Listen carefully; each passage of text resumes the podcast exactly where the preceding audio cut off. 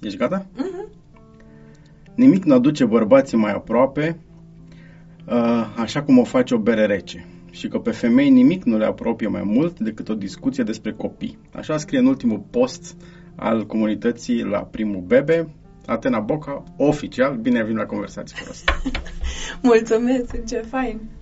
Așa, Așa e? e? Da, exact așa e. E cel mai uh, easy uh, lucru care apropie oamenii. Adică dacă nu o cunoști pe mama de lângă tine sau femeia de lângă tine, dacă auzi că are copii, deja ești pe common ground, știi? Ai vreo Așa mie e. de subiecte de discutat. O, cel puțin, cel puțin. Mai multe decât despre bărbații. Da, să zicem că da. um, a cui ești tu? A cui sunt eu? Uh-huh. Nu te întreb de când ești tu, te întreb a cui ești. cerului sunt. A cerului sunt și a munților și a Brașovului și a Sibiului. și a copiilor mei și a mea și a soțului meu și a lui la primul bebe de aproape 10 ani. Imediat. Documentându-mă pentru discuția asta, m-am prins că, băi, da, sunt aproape 10 ani. Da, e, a, chiar vorbeam cu colegele la începutul anului și îmi spunea colega mea responsabilă de evenimente că e momentul să facem uh, evenimentul de 10 ani și eu mă uitam, care 10 ani, că nu avem. Ba da, sunt 10 ani. Da, deci în ianuarie facem 10 ani, o viață de om și nu înțeleg când au trecut. Așa cum nu înțeleg cum au trecut anii de când am născut până acum, mi se pare că sunt Păi, doar cam la acolo e. început. Da, 230.000 de mame, nu mămici, nu mă mici. plus Dan Ioțil. Plus Daniel, mă bucur că ai, ai spus treaba asta. Uite că n-a fost în van ce am spus eu acolo. N-ai vorbit degeaba, nu? N-am nu, nu, vorbit nu. degeaba, da. Am făcut un poll în comunitate și am întrebat mamele, uh, simțind că nu își doresc să, să fie numite mămici, am întrebat, vreți să fiți numite mămici sau mame?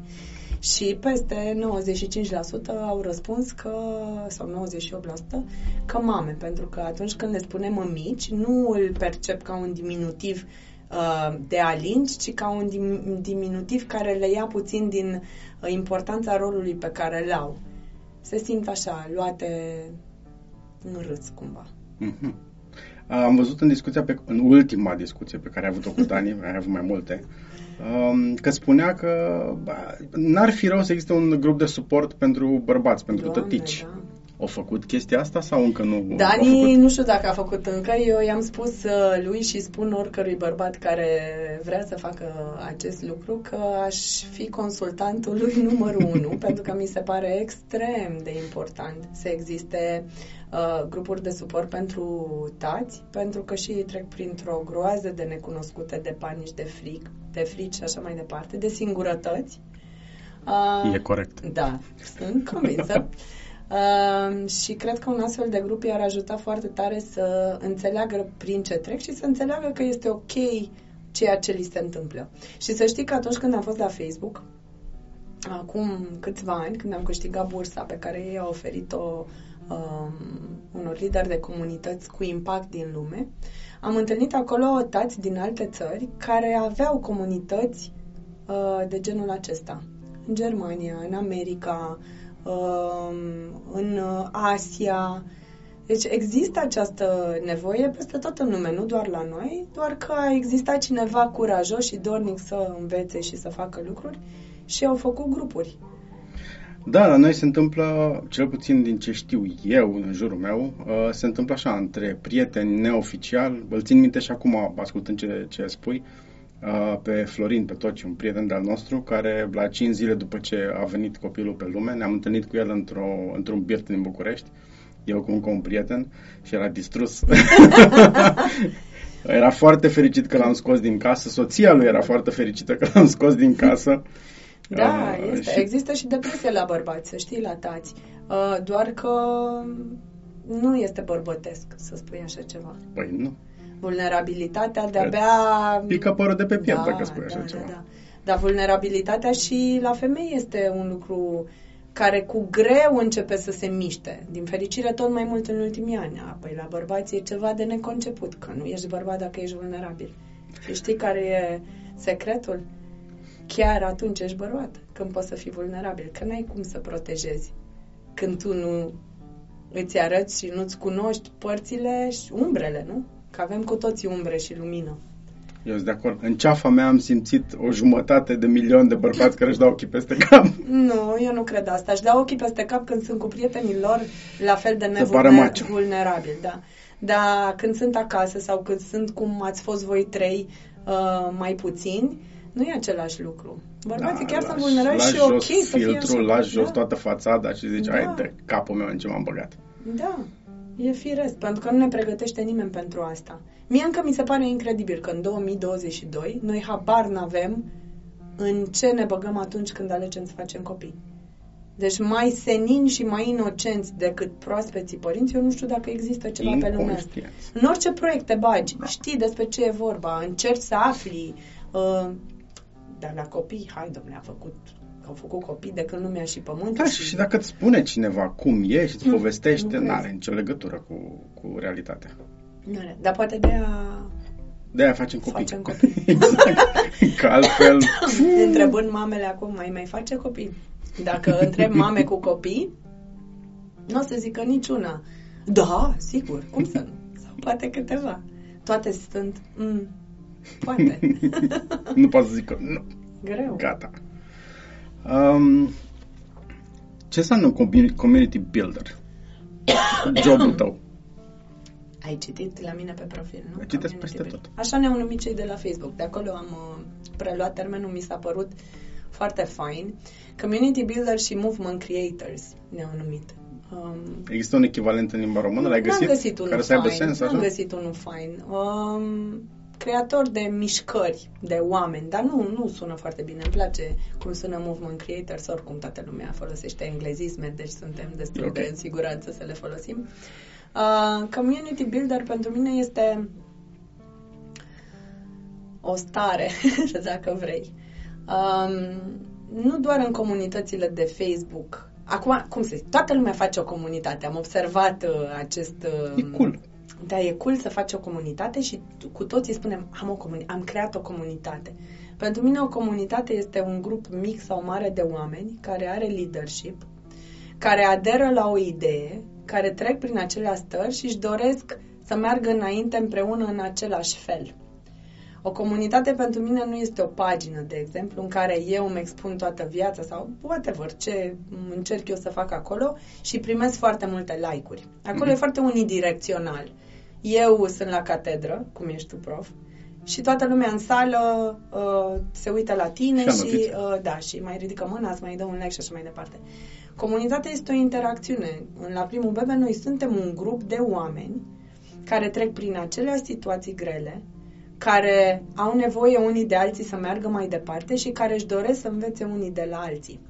Eu sunt acolo un liant, dacă vrei, sau mm, omul care a creat această platformă și care mm, are viziune și leadership pentru unde vrea să ajungă la primul bebe. Dar în rest, oamenii comunității sunt. E o ființă vie. Da. E o ființă vie care nu poate să trăiască doar din, uh, nu știu, din spusele, din vorbele uh, liderului comunității respective. Că altfel nu e o comunitate. Nu. Liderul comunității cred că este foarte important, ca orice Normal. lider oriunde, pentru că dă cumva direcția, uh, adună oamenii de jos când sunt jos și le dă speranță, uh, modelează niște lucruri, poate. La, în cazul meu, dă glas gândurilor și sentimentelor de nespus de multe ori. Um, are un rol foarte important, dar din păcate, dacă liderul e singur, nu există comunitate și nu, nu cred că trebuie să uite niciodată niciun lider de comunitate sau mm, community builder că nu este despre el. Este despre povestea în care se află și ceea ce vrea să facă împreună cu alți oameni. De unde, de unde a început povestea asta? Eu am imaginea cu uh, prima seară în care l-am adus pe Vlăduț de la maternitate. L-am pus în pătuț, unde ocupa un colț din Exact. pătuț. M-am uitat la mândră mea, mândră mea s-a uitat la mine și zis, ăsta nu pleacă de aici prea curând, așa Niciodată. De fapt, nu No ți-ai dat way. seama atunci că niciodată. Ți-ai dat Exact. seama câteva zile mai târziu că niciodată, nu? Exact. Și întrebarea era, și acum ce facem? Că, ok, citești cărți de parenting, te uiți pe YouTube, mai stai de vorbă cu prietenii din, uh, din apropierea ta, pe mama, pe tata, îi întrebi la voi cum a fost. Dar până nu vine pitulicea aia și este acolo în pat, nu te lovește cu adevărat dimensiunea situației. Da. Uh, și la tine cum a fost? Ai ajuns acasă, l-ai pus în pătuț and what? și ne-am felicitat că suntem regii lumii. Dormea când am ajuns acasă și uh, mi se părea că suntem foarte buni la ceea ce facem, că uite, doarme. Și a durat jumătate de oră. Și după aia s-au mai oprit peste 48 de ore. Nu am știut ce să-i facem, plângeam continuu, uh, nu știam să-l alăptez bine pentru că, iată, să alăptezi, spun mamele, este mai greu decât să naști, de multe ori și na, despre asta nu se vorbește. Uh, și exact cum spui tu, m-am gândit, Doamne Dumnezeule, ce mă fac, nu... Cum să zic, a fost o stare fizică. Transpiram în timp ce el plângea, ceea ce nu mi s-a întâmplat niciodată de până atunci și nici de atunci acum. Um, da, a fost o perioadă foarte grea pentru mine și probabil de aceea și am creat la primul bebe, pentru că dacă ar fi fost ușor, n-aș fi simțit poate nevoia să am un spațiu în care să vorbesc cu, cu, cu alte mame care treceau prin ceea ce trec eu. Și da, nimeni nu te pregătește pentru ce se întâmplă când ajungi acasă. Majoritatea lucrurilor se opresc la spital și în mintea gravidelor este totul despre naștere, nimic de după Acolo naștere. Acolo e panica. Acolo e panica cea mai mare. Și de fapt greu vine după ce naști. Dar na, asta poate, cum spuneam, poate dacă am ști, nu am face copii. Așa a început totul, cu greul acesta inimaginabil de la început, și fizic, și psihic, și lipsă de control mai ales pentru femeile și bărbații care lucrează în uh, mediul de business privat, mi se pare că este cu atât mai greu, pentru că noi suntem obișnuiți să avem controlul lucrurilor, să facem noi proiecte, să ne iasă proiectele, să coordonăm oameni, să fim pe ceas, să avem predictibilitate. Și când ajungi acasă cu un copil, ai zero din toate aceste lucruri, practic s-a dărâmat s-au dărâmat toate construcțiile clare, fixe și foarte coerente din jurul tău. Și când uh, nu mai ai nimic în controlul tău, se numește haos. Cam așa. Asta mă aduce aminte de uh, un, uh, o treabă pe care a zis-o Mike Tyson, că toată lumea are un plan până primește un pumn în față sau îi se naște un Ce copil. Ce faină e asta. Da, exact. Păi e același și s-a dus naibii, exact, s-a dus naibii plan. Da, e același lucru. Dar eu cred, pe de altă parte, că citisem undeva că oamenii care primesc copii sunt oamenii care nu au reușit să evolueze spiritual altfel. Cum e care primesc copii? Păi se spune în lumea în care îmi place mie să trăiesc că nu e după tine.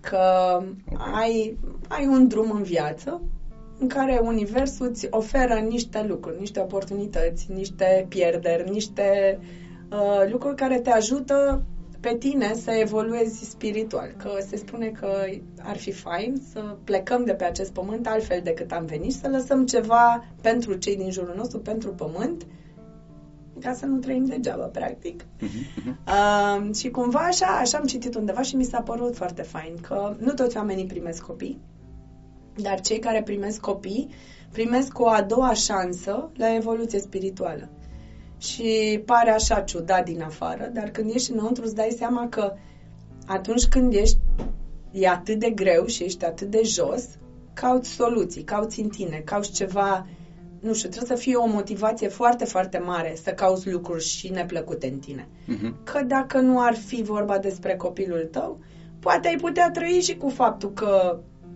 câteodată ești necinstit sau câteodată ești uh, leneș, sau câteodată ești egoist, sau câteodată uh, ești uh, agresiv.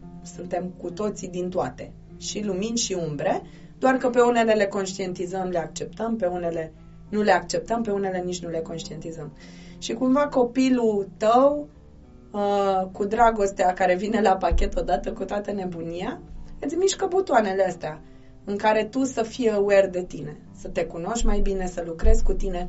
Pentru mine toți anii ăștia, ultimii 10 ani, au fost un dans de cunoaștere de sine. Eu nu cred că există curs mai bun de cunoaștere de sine decât să ai un copil, dacă te duci în direcția asta. Că poți să trăiești în niște paradigme în care au trăit oamenii de când lumea și pământul, în care mergi așa cu ce se întâmplă. Dar când te prinzi de niște lucruri, când îți dai seama că orice schimb la tine se vede în comportamentul copilului tău, îți dai seama, suntem foarte legați și lucrurile sunt foarte legate. Este, dacă la început e o treabă doar fizică, eu mi-am dat seama când eram eu liniștită și bine și reușeam să fac un duș. Copilul era foarte liniștit. Când eu eram stresată, când mă enervam că am pierdut controlul, când mă enervam că nu pot să mă întorc la birou și mi se părea că mi se atrofiază neuronii și creierul și că nu mai contez pentru nimeni, nu mă mai vede nimeni, uh, copilul era super agitat, plângea în continuu și așa mai departe. Fizic, de la început suntem legați, după aia suntem legați în multe alte feluri, inclusiv mental și așa mai departe. De multe ori, de aia și psihologii buni spun părinților care își duc disperați copiii la psiholog că nu este despre copil. Este despre părinte. Terapia ar trebui să facă părintele, pentru că apoi se va vedea treaba asta în, în copil. Și eu am testat-o în toate felurile posibile și mi-am validat această teorie singură prin practică. Da, și îți dă, îți dă copilul o lecție de modestie dacă Am vrei să, da, dacă vrei să o primești, evident, doar prin prezența lui. Nici nu trebuie da. să facă ceva. Și de, de mai in the end, cred că îți dă o lecție de iubire necondiționată. Și Noi suntem niște generații crescute în ideea că părinții își iubesc necondiționat copiii. Și dacă sunt cu minți, ascultători, adică obedienți, să facă ce vor părinții. Uh, o să fie bine. Și lecția pe care eu am învățat-o și văd că au învățat-o cu mine sute de mii de mame din România este că nici de cum părinții nu-și iubesc necondiționat copiii. Cei care iubesc necondiționat sunt copiii. Un copil iartă părintelui orice și abuzul. Sunt cărți care și studii care atestă asta. Un părinte, dacă a ieșit îmbrăcat cum tu nu voiai din casă, dacă a luat o notă proastă, dacă ți-a spus o obrăznicie în public, dacă, nu știu, e 100 de mii de situații, le respingi Asta nu se numește iubire necondiționată. Te iubesc dacă te porți și ești așa cum cred eu că ar trebui să fii. Și dacă ți-ai dat seama de asta și începi să lucrezi doar de aici, ai șansa la o creștere foarte mare spirituală și un drum atât de frumos, din care nu o să te mai poți întoarce înapoi, că nu mai e cum. Um, grupul pe care l-ai pornit a început cu 10 mame? Da și uh, au crescut rapid. rapid dintr-o greșeală. Așa ne amuzam la că Facebook. lăsat public. Le-am lăsat public, da, dar să știi că nu am fost singura care a făcut asta. Uh, chiar ne amuzam uh, la Facebook, știu că eram toți cei 100 într-o sală mare și majoritatea povesteau cum au ajuns să facă un grup de Facebook și majoritatea erau ca mine. Majoritatea dintr-o greșeală nu și-a propus nimeni sau mai nimeni la început să facă un super grup. Eu am făcut un grup de prietene, cum aș face astăzi pe WhatsApp. Uh-huh. Nu era WhatsApp-ul așa în vogă, nu prea existau grupuri, cred că nici nu existau.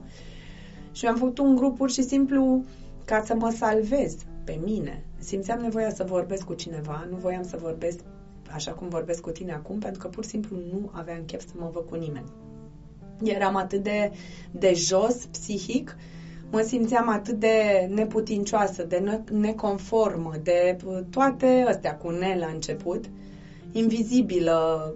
Mi se părea că sunt incompetentă în rolul de mamă și și eram. Și asta sunt. Dar astăzi îmi accept această incompetență.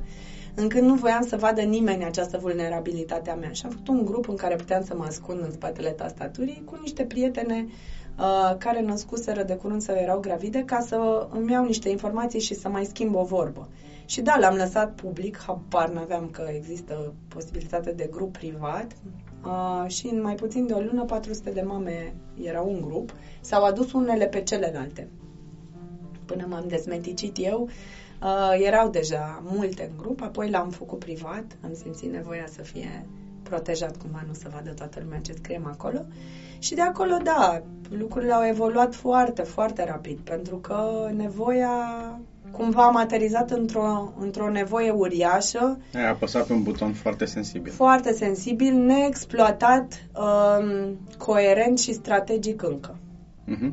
Uh, eu nu mi-am dorit să-l exploatez în niciun fel și mai ales strategic și coerent, doar că mintea mea așa este structurată. Uh, probabil de mică, nu știu. Sunt strategică, sunt vizionară, am, sunt procedurală, uh, sunt consecventă și cumva toate lucrurile astea puse în, pe butonul ăsta de care tu vorbești au făcut lucrurile să se întâmple. Adică n-a fost un grup în care doar se povestea. Curiozitatea mea și nevoia mea de vindecare și de a înțelege cum pot eu să supraviețuiesc în prima fază, la propriu, au pus în mișcare tot felul de rotițe care na, au făcut din la primul bebe ce este astăzi. Ce faceți mai concret?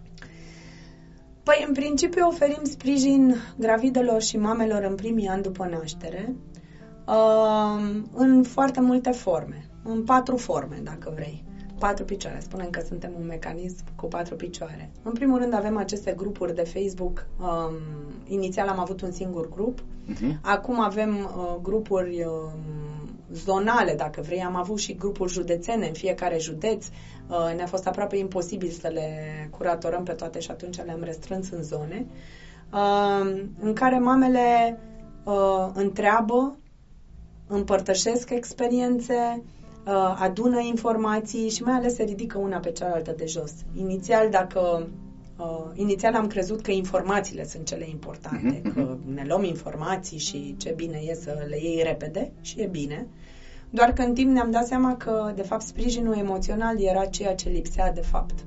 Sprijinul emoțional înseamnă să vezi că și alți oameni trec prin ceea ce treci tu, să primești un spațiu de acceptare, nu de judecată, atunci când ți-e greu să poți să fii vulnerabil și alte mame să vină și să te ridice de, de jos la propriu atunci când propria ta familie nu știe cum să facă asta sau nu știe să facă asta sau nu vrea să facă asta. Și cumva în asta s-a transformat uh, grupul, uh, grupurile acestea de Facebook. Deci, practic, uh, sprijin informațional și mai ales emoțional. Um, un, alt, uh, un alt picior al nostru sunt evenimentele uh, informaționale de educație parentală. Uh, la începuturile acelea cu 400 de membri am simțit nevoia la un moment dat, când am ieșit din hausul începutului, să mă văd cu oameni.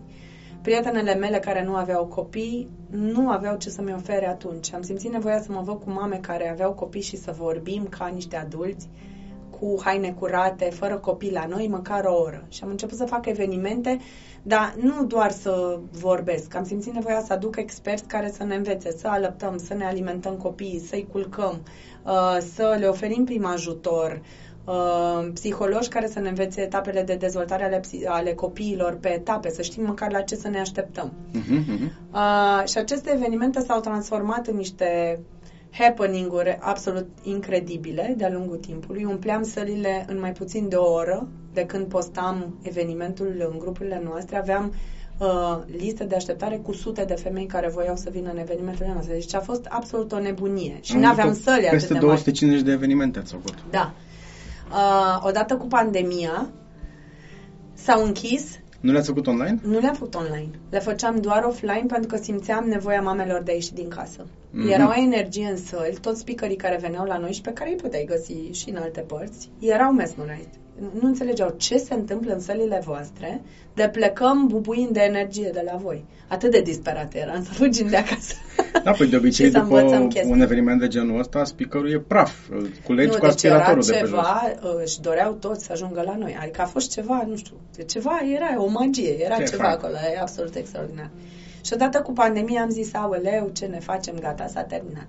Și am zis, hai să încercăm să le facem online. Și din 300 de, 300-400 de femei câte încăpeau, veneau și tați, foarte mulți, uh, de părinți care încăpeau în sălile noastre, am ajuns la zeci de mii de părinți în toată țara cu evenimentele noastre. Am început să le filmăm în echipă cu câți oameni aveam uh, disponibili ca să nu se simtă speakerii singuri și am început să le dăm în țară și uh, știi, tot rău este a venit cu mult bine pentru că mai, noi nu aveam cum să punem mii de părinți în săli. Uh-huh. Eram epuizați. Deci facem educație parentală pe cele mai dureroase probleme ale uh, proaspeților părinți, inclusiv relația de cuplu după ce apar copii, facem Mhm. educație sexuală. Uh, suntem promotorii educației sexuale pentru că educația sexuală începe de când se naște copilul. Nu vreau să dezvolt aici că e un, un, uh, o treabă foarte largă, dar da, din Ok. cum ne raportăm, cum îi curățăm, cum le vorbim, cum denumim părțile intime și așa mai departe, de la bun început. Și cred că e educație sexuală pentru generația noastră, care n-a avut parte de așa ceva în primul rând.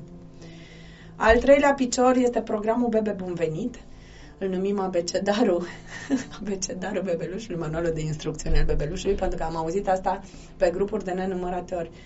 Băi, ce mi-ar Cum se plăcea, folosește ce chestia asta? mi-ar plăcea când se naște să ne dea și un manual de instrucțiuni, să știm și noi ce să facem. Și am creat noi unul. Uh, Este un program absolut fabulos.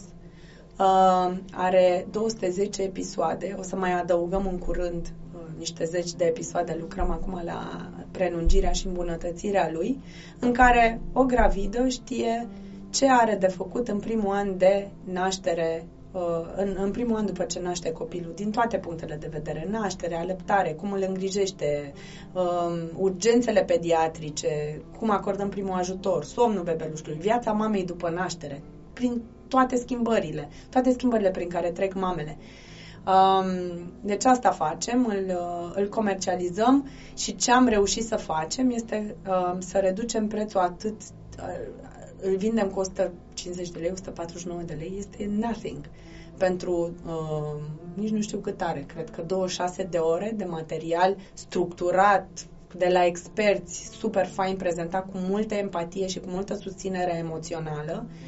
Și îți spun miile de mame care deja l-au vizionat um, dau niște feedback-uri și lasă niște uh, rânduri de ți se ridică părul pe mână. Pur și simplu îți dai seama câtă singurătate și nevoie de susținere există în domeniul acesta, în care, nu știu, suntem una dintre puținele țări care n-au niciun sistem de sprijin pentru mame la început de drum.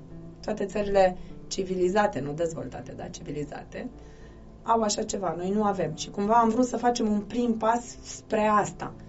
Uh, Să poată să aibă acces absolut oricine din țară, fără uh, niciun fel de problemă. Mamele care chiar nu au posibilitatea să, plătea, să plătească această sumă, îl primesc de la noi gratuit. Și cea de-a patra uh, Al patrulea picior. picior uh, sunt campaniile umanitare pe care le facem, pentru că am ales de două ori pe an uh, să strângem fonduri în comunitatea noastră închisă și să îndreptăm fondurile noastre spre a aduce o mică schimbare în țara asta. Și ce facem este că uh, am început să dotăm și să renovăm um, secții de pediatrie, neonatologie și maternități. Tot ceea ce înseamnă mamă și copil în prima perioadă. Și suntem, cred că, la al 18, da, 18 proiecte, astfel de proiecte în toată țara. Și în București și în țară, de multe ori mergem în locuri în care nu s-ar uita mai nimeni, dar nevoia este foarte mare și impactul este foarte mare. Și până acum am strâns, uh, suntem foarte aproape de suma de 3 milioane de euro, strânsă doar din um, Donații. donațiile mamelor noastre. Într-un sistem de licitații creat tot de noi, preluat de toată lumea. Uh, doar că ce ne-am dat seama este că nu e vorba despre sistem în sine, ci despre comunitate. Adică sunt licitații de șase zile în care mamele vând tot ce este posibil și imposibil și banii se duc către cauză, dar uh, ceea ce, știi, ne spune multă lume, fai că ce mulți bani strângeți în șase zile, așa, doar că nu sunt șase zile, sunt e un an de muncă, zi de zi, în care noi ne punem în slujba mamelor și de două ori pe an ele aleg să dea ceva în schimb societății în care trăiesc. Deci cumva e muncit, foarte muncit. Dar probabil sistemul nu funcționează în grupuri care fac numai asta și nu există o comunitate în spate. Că de fapt comunitatea este motorul a orice. Da, nu, nu ajunge să, să întinzi mâna fără, fără Nu. să dai înapoi. Nu. nu. Foarte mult. Nu. Um, cum lucrați cu comunitățile locale? Că bă, am înțeles că au fost la nivel de județ, după aia le-ați Da. restrâns la nivel de, de regiune, sunt și comunități în afara țării. Da, avem diaspora. Cum, cum lucrați cu ele? Măi, am trecut de-a lungul anilor prin toate testele posibile. Um, Ce facem noi se numește um, business social. Noi asta facem, de fapt. Uh, mai puțin componenta de reparații de spitale, care este un ONG clasic. Uh, și am încercat ce facem noi, e trial and error every day, ca să vedem cum putem să lucrăm, cum putem să gestionăm. Am avut și oameni în locale, am avut și voluntari în locale, am avut și office-uri în locale, am avut și nu știu, evenimente în locale și am încercat toate lucrurile posibile și imposibile. Uh, nu ne-au reușit așa de bine cele mai multe dintre ele și cea mai bună variantă este pur și simplu gestionarea lor de către echipa din București uh, și cu foarte mulți voluntari. Că avem peste 200 de voluntari care acționează în aceste grupuri. Acum iar suntem într-o restructurare, încercăm să ușurăm cât mai mult munca, pentru că facem foarte multe lucruri, suntem nici 10 oameni în echipa noastră uh, și implementăm proiectele umanitare și strângem fonduri și um, dăm, uh, curatorăm atâtea mii de postări în fiecare zi și așa mai departe, e foarte importantă pentru noi eficiența. Uh-huh. Dacă nu suntem eficienți, nu avem cum să ducem Sunteți aproape 10 full-time, care full doar asta da, faceți? Da, doar asta facem. Da, cred că 9 suntem acum, ne-ar mai trebui al 10-lea. ne-ar mai trebui un coordonator de proiecte umanitare. E foarte multă muncă și am putea să facem foarte multe lucruri, dar am învățat că cel mai, cea mai sigură construcție este cărămidă peste cărămidă Uh, și asta facem. Deci, în momentul de față, gestionăm toate comunitățile de la nivel local din București cu voluntari on the ground. Ne-a ajutat cumva și pandemia, pentru că n-a, n-a mai fost nevoie să facem evenimente uh, și să mergem în toate orașele țării cum făceam înainte. Și v-a dat timp să vă organizați. Și ne-a dat timp să ne organizăm. Exact asta am făcut în, în anii aceștia. Dar sprijinul nostru major este online. Mamele acasă sunt cu bebelușii non-stop și pentru ele este o gură de aer proaspăt să fie parte dintr-o comunitate în care nu se jignește, nu se vorbește urât, se scrie corect, românește, uh, primești răspunsuri relevante, se răspunde, uh, știi, un mediu de încredere și de siguranță care este foarte greu să-l creezi în, în online-ul acesta plin de hate. Asta Cam facem. Așa. Da. Um, dacă o mamă proaspătă Uh, vrea să intre în comunitatea închisă la uh-huh. primul bebe, ce face? Păi caută grupul... Uh, dă de el pe Facebook. Dă de el pe taram, Facebook și dă then... join, răspunde la niște întrebări. Okay. Nu acceptăm oameni care nu răspund la întrebările noastre și fiecare profil este trecut prin 10 pași de verificare. Deci suntem mai ceva ca la SRI.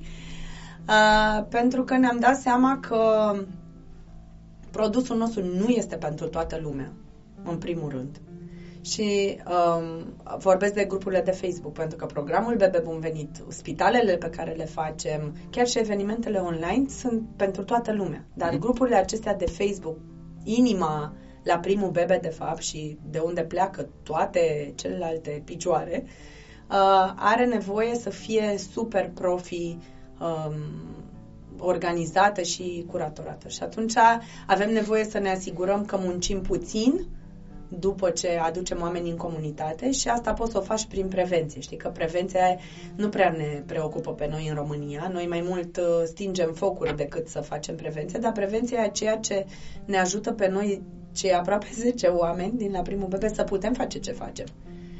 Chiar și cu acești 10 pași, este o muncă imensă de moderare în spate, ca să ținem spațiu așa cum îl văd mamele de partea cealaltă a ecranului. Și atunci, da, trebuie să ne asigurăm că oamenii potriviți valorilor noastre, uh, dornici să intre, reali și așa mai departe. Adică, plus, da, e o, e o comunitate sigură. Dacă tu, Paul Călin, îmi dai acolo ad pe join pe Facebook, eu mă uit dacă soția ta e în grup. Mă uit dacă ea te-a adăugat. Nu știu dacă Pentru că nu știi cine poate să fie de partea cealaltă a ecranului și atunci uh-huh. treaba noastră e să ne asigurăm pe cât putem într-un grup de Facebook că oamenii care ajung la noi chiar sunt cine spun că sunt și sunt ok. Ați avut incidente?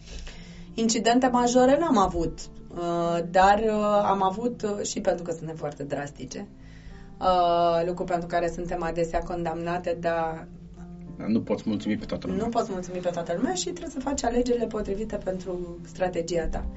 Dar, uh, da, oameni care nu respectă regulamentul, care au făcut diverse lucruri, uh, nu știu, au vorbit urât, uh, au jignit alte mame, s-au răzvrătit împotriva regulamentului, au vorbit urât despre echipa noastră și așa mai departe. Da, am avut de-a lungul timpului și, și am avut și hate. Și atunci, din păcate, da, am înțeles că uh, după ce am încercat să păstrăm pe toată lumea în grup, am înțeles că curățenile de primăvară, vară și toamnă-iarnă sunt mandatory pentru sănătatea oricărei case, inclusiv acelei în care trăim.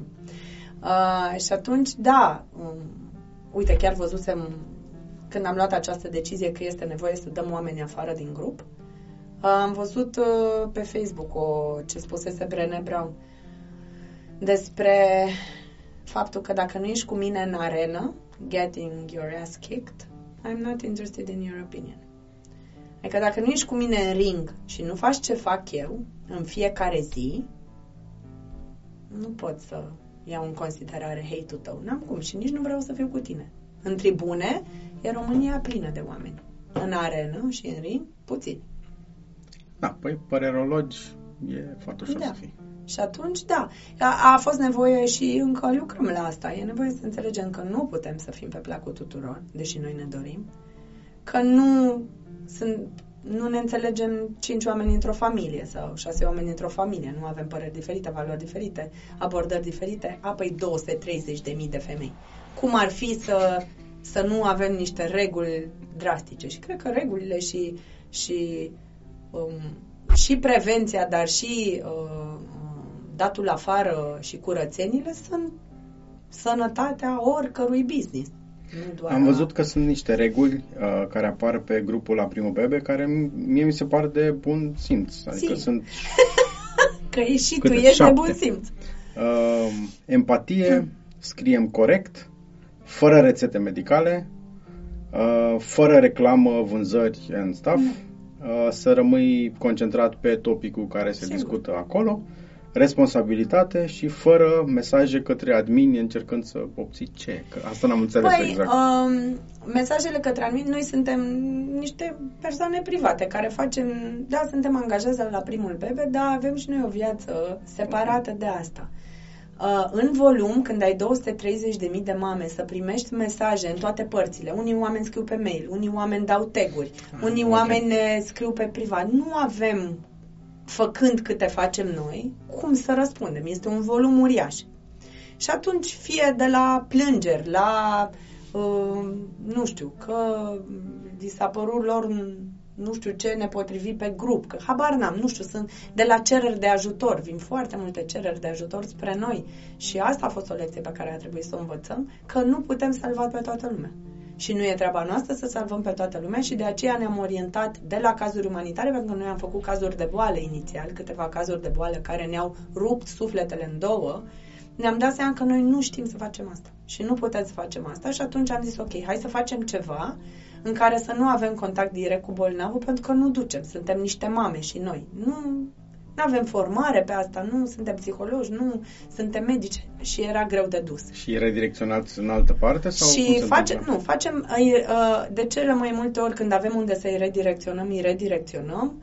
Când nu avem unde să-i redirecționăm, pur și simplu spunem că nu avem soluție și că nu putem să facem asta și treaba noastră este să recondiționăm spitale, să facem proiecte cumva. Plus de asta am început să strângem tot mai mulți bani și atunci e ideal e să faci ceva de impact, adică dacă nu mai strângeam 5.000 de euro, cum am strâns în prima campanie umanitară, ci 400.000 de euro într-o campanie, prefer să, să faci, să recondiționezi un spital care în 10 ani ajută mii de copii și de părinți. Și atunci a fost firească cumva îndreptarea mm-hmm. spre asta. Deci la asta se referă contactul. Avem un punct de contact unde se răspunde tuturor mail-urilor care vin spre noi contact aron la primul bebe.ro și asta este.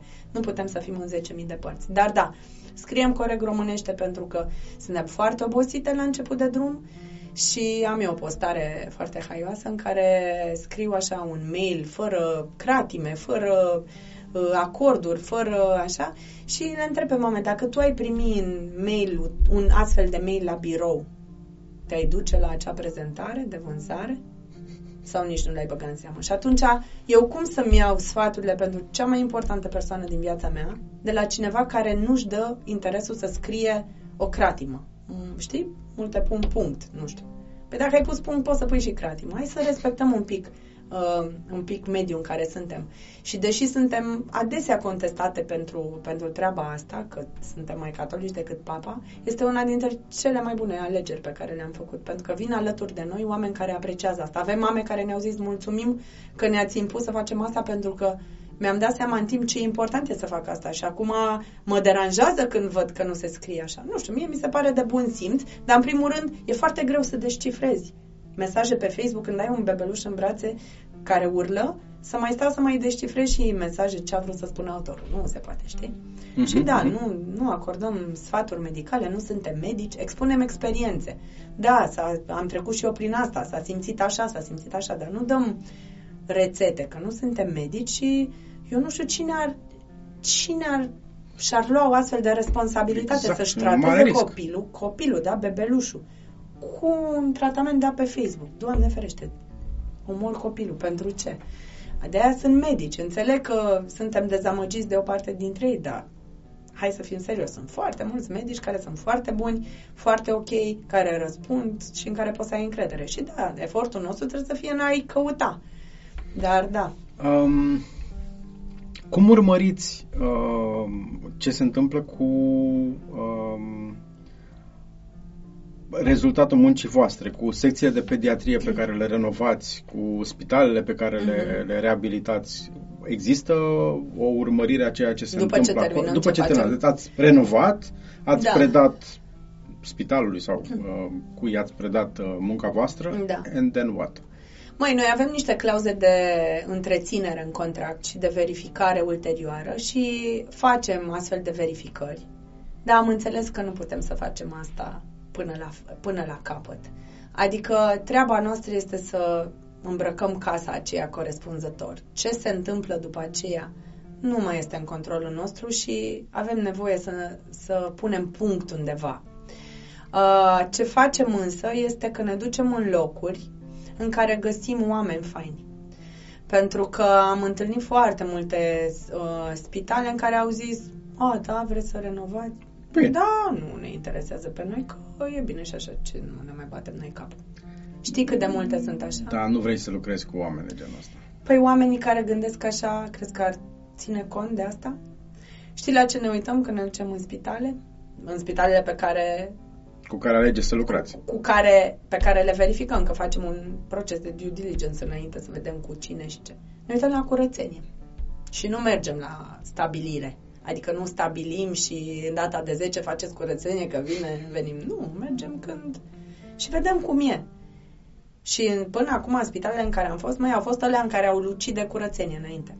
Nu contează cât de prost dotate sunt sau Nu. așa, să fie curate. Și vezi oameni care fac, spun, am pus mână de la mână, chiar spunea, am fost ieri la un proiect și spunea, am pus mână de la mână și ne-am luat niște birouri că nu se putea, deci așa ceva nu aveam cum. Știi? Genul ăsta de oameni și atunci cumva ne... tot prevenție, vezi? Că și asta se Exact. numește, e prevenția asta. Ți haznă să lucrezi cu oameni de genul ăsta. Și cumva încercăm să, să alegem locurile în care vedem că sunt și oameni care își doresc. Mhm. Cam asta putem să facem. Dar, din nou, lecția de a nu fi salvator e o lecție a vieții noastre, a tuturor. Um, e democrație la voi? Cum luați deciziile în comunitate? În comunitate, e, e democrație, dar e și un pic de dictatură. uh, așa, așa mi-a plăcut că a spus-o mama așa, domnule, e democrație, dar trebuie să fie și un pic de dictatură, că altfel nu se poate. Este democrație în sensul în care, dacă respecti regulile, you can do whatever. Dar l- regulile de bun simț, dacă nu le respecti, de ce să fii cu noi?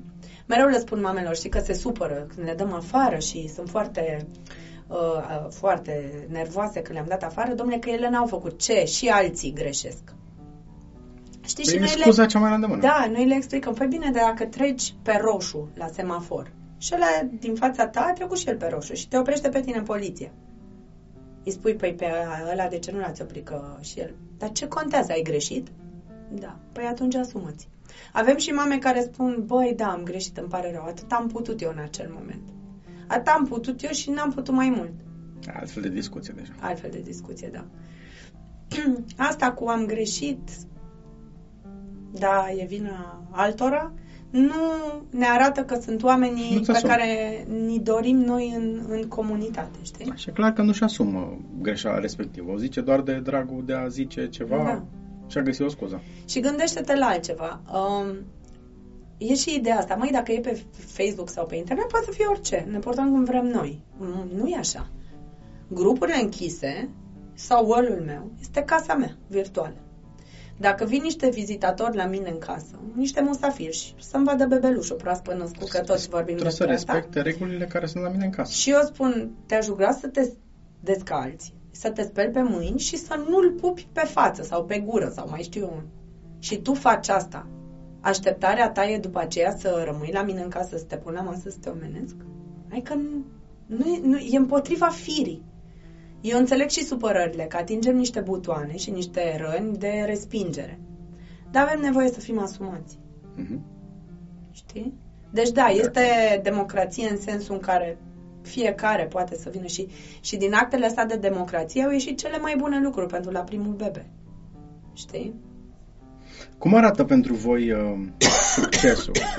Când te uiți la dita ai proiectul ăsta sau cum vrei să spui, business, social, proiect, la primul bebe, te uiți la el și spui, băi, da, avem succes, e bine. Doamne, ce tușesc. Mai pentru români în general, cred eu, și pentru generația mea sau, sau eu știu, poate pentru mine. Succesul, dacă m-ai fi întrebat acum 15 ani, ce înseamnă să fii om de succes, nu mă duc la business, dar se translata. Înseamnă să ai bani și putere. Mhm. Dacă ai ajuns într-un job, ai terminat facultatea sau what- whatever, și ai un job în care ai bani și ești într-o poziție, ai succes. De când sunt în la primul bebe, mi-am dat seama că succesul pentru mine se măsoară cu totul altfel. Se măsoară prin impact. Impactul pentru mine este rata succesului. Avem impact? Câți oameni au trecut prin casa noastră și au dus lumină acasă de la noi? În familiile lor. Pentru că noi lucrăm cu mamele și sunt și tați acolo, cum probabil e și tu de nu spuneți nimic și citiți. Uh, dar majoritatea sunt mame care învață lucruri și au informații și duc acasă. Noi impactăm nu doar mamele, ci și copiii și, și tații Întreaga și familie. întreaga familie.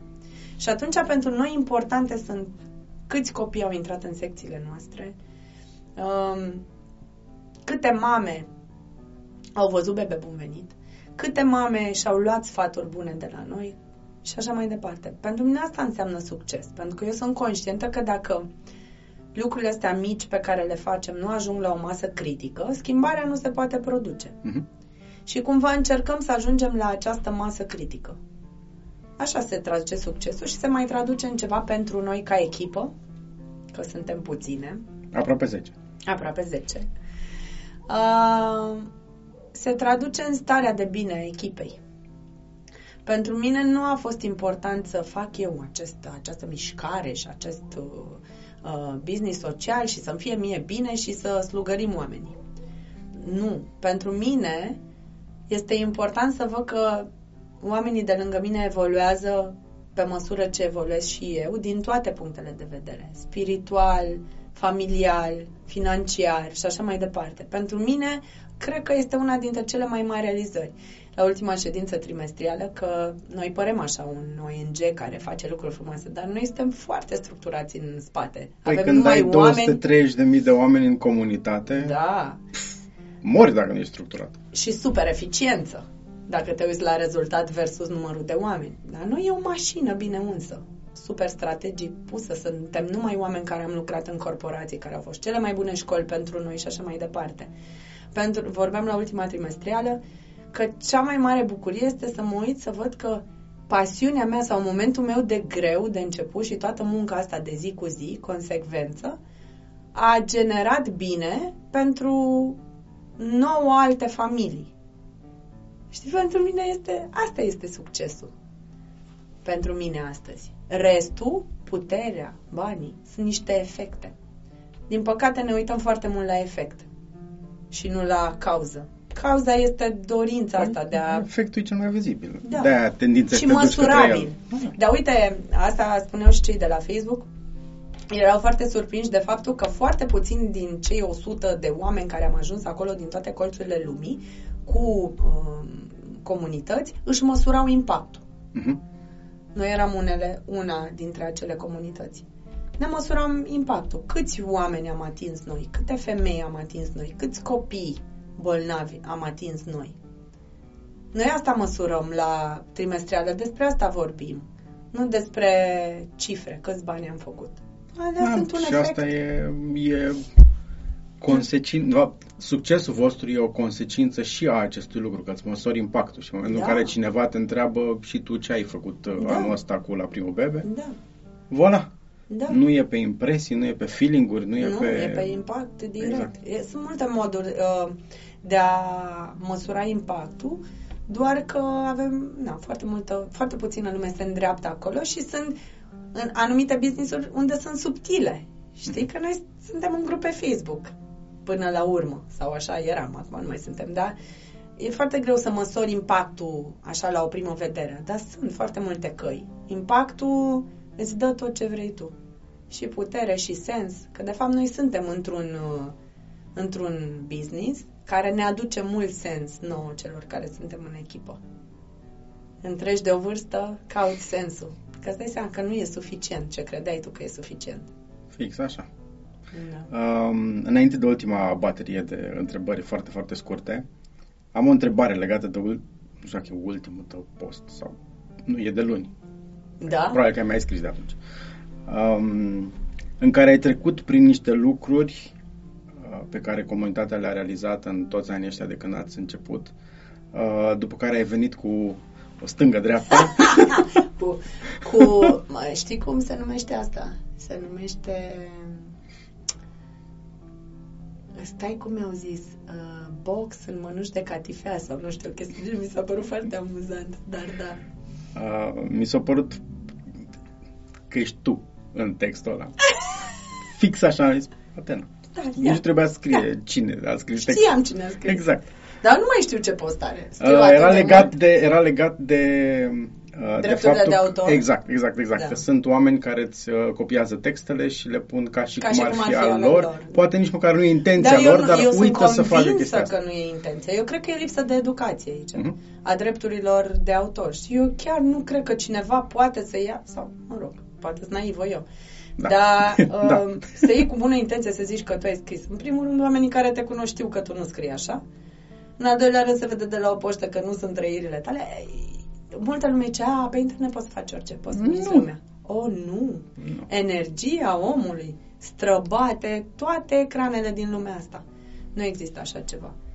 Dar da, um, nu, nu mă supăr foarte des pe treaba asta. Eu mă bucur să ajungă textele mele în orice formă, pentru că eu cred că textele care m-au și ajutat să construiesc la primul bebe, pentru că foarte multe mame și tați au regăsit în ce am scris eu, uh, aduc lumină unde merg. Adică eu, de fapt, de-aia scriu.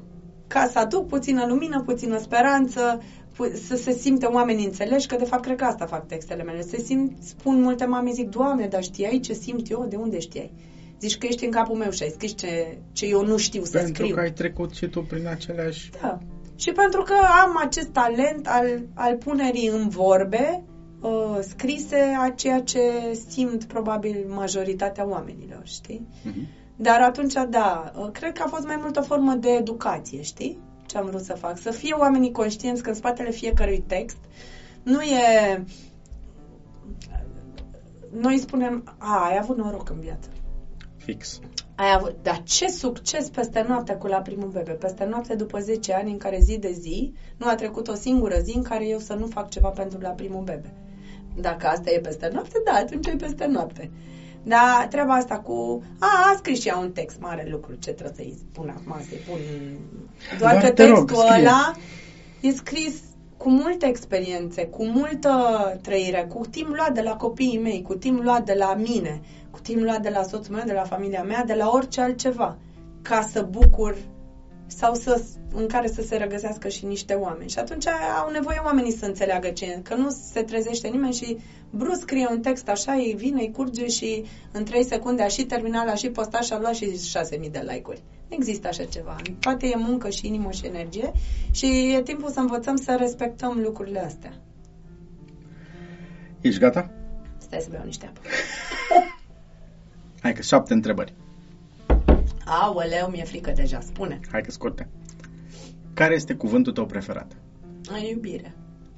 Care e cuvântul pe care îl urăști sau nu-ți place deloc? Trebuie. Sunetul preferat. Uh, păsări. Și vântul pe munte. Asta ți-a plăcut cuvântul pe munte. La nu? corazon. Da, știu. Sunetul pe care îl urăști. Claxonul. Mai ales că nu-l folosesc eu. Înjurătura preferată. Doamne, da, e o jumătate de oră că pot să înjur fără să mai repet. Una. Nu pot să zic că mi-e rușine. Da, e cu pul. Ba nu. Băga mi și picioarele. Asta este. Hai că nu e așa urât. Hai că nu e așa urât. Ce profesie, în afară de ce faci acum, profesie, iau știu așa, um, ți-ar plăcea să încerci? Uh, mi-ar plăcea să dansez. Am dansat foarte mulți ani. Uh, deci poate aș fi fost balerină dacă aș fi fost mai scundă, slabă și Mi-ai dat un reset mental. complet, nu? Da, am făcut foarte mulți ani dansuri populare de profesioniste. Uh, aș putea să fiu psiholog, cu siguranță. Aș putea să fiu... Um, hai că mi-ar plăcea, nu știu. Poate aș și putea. Scriitor.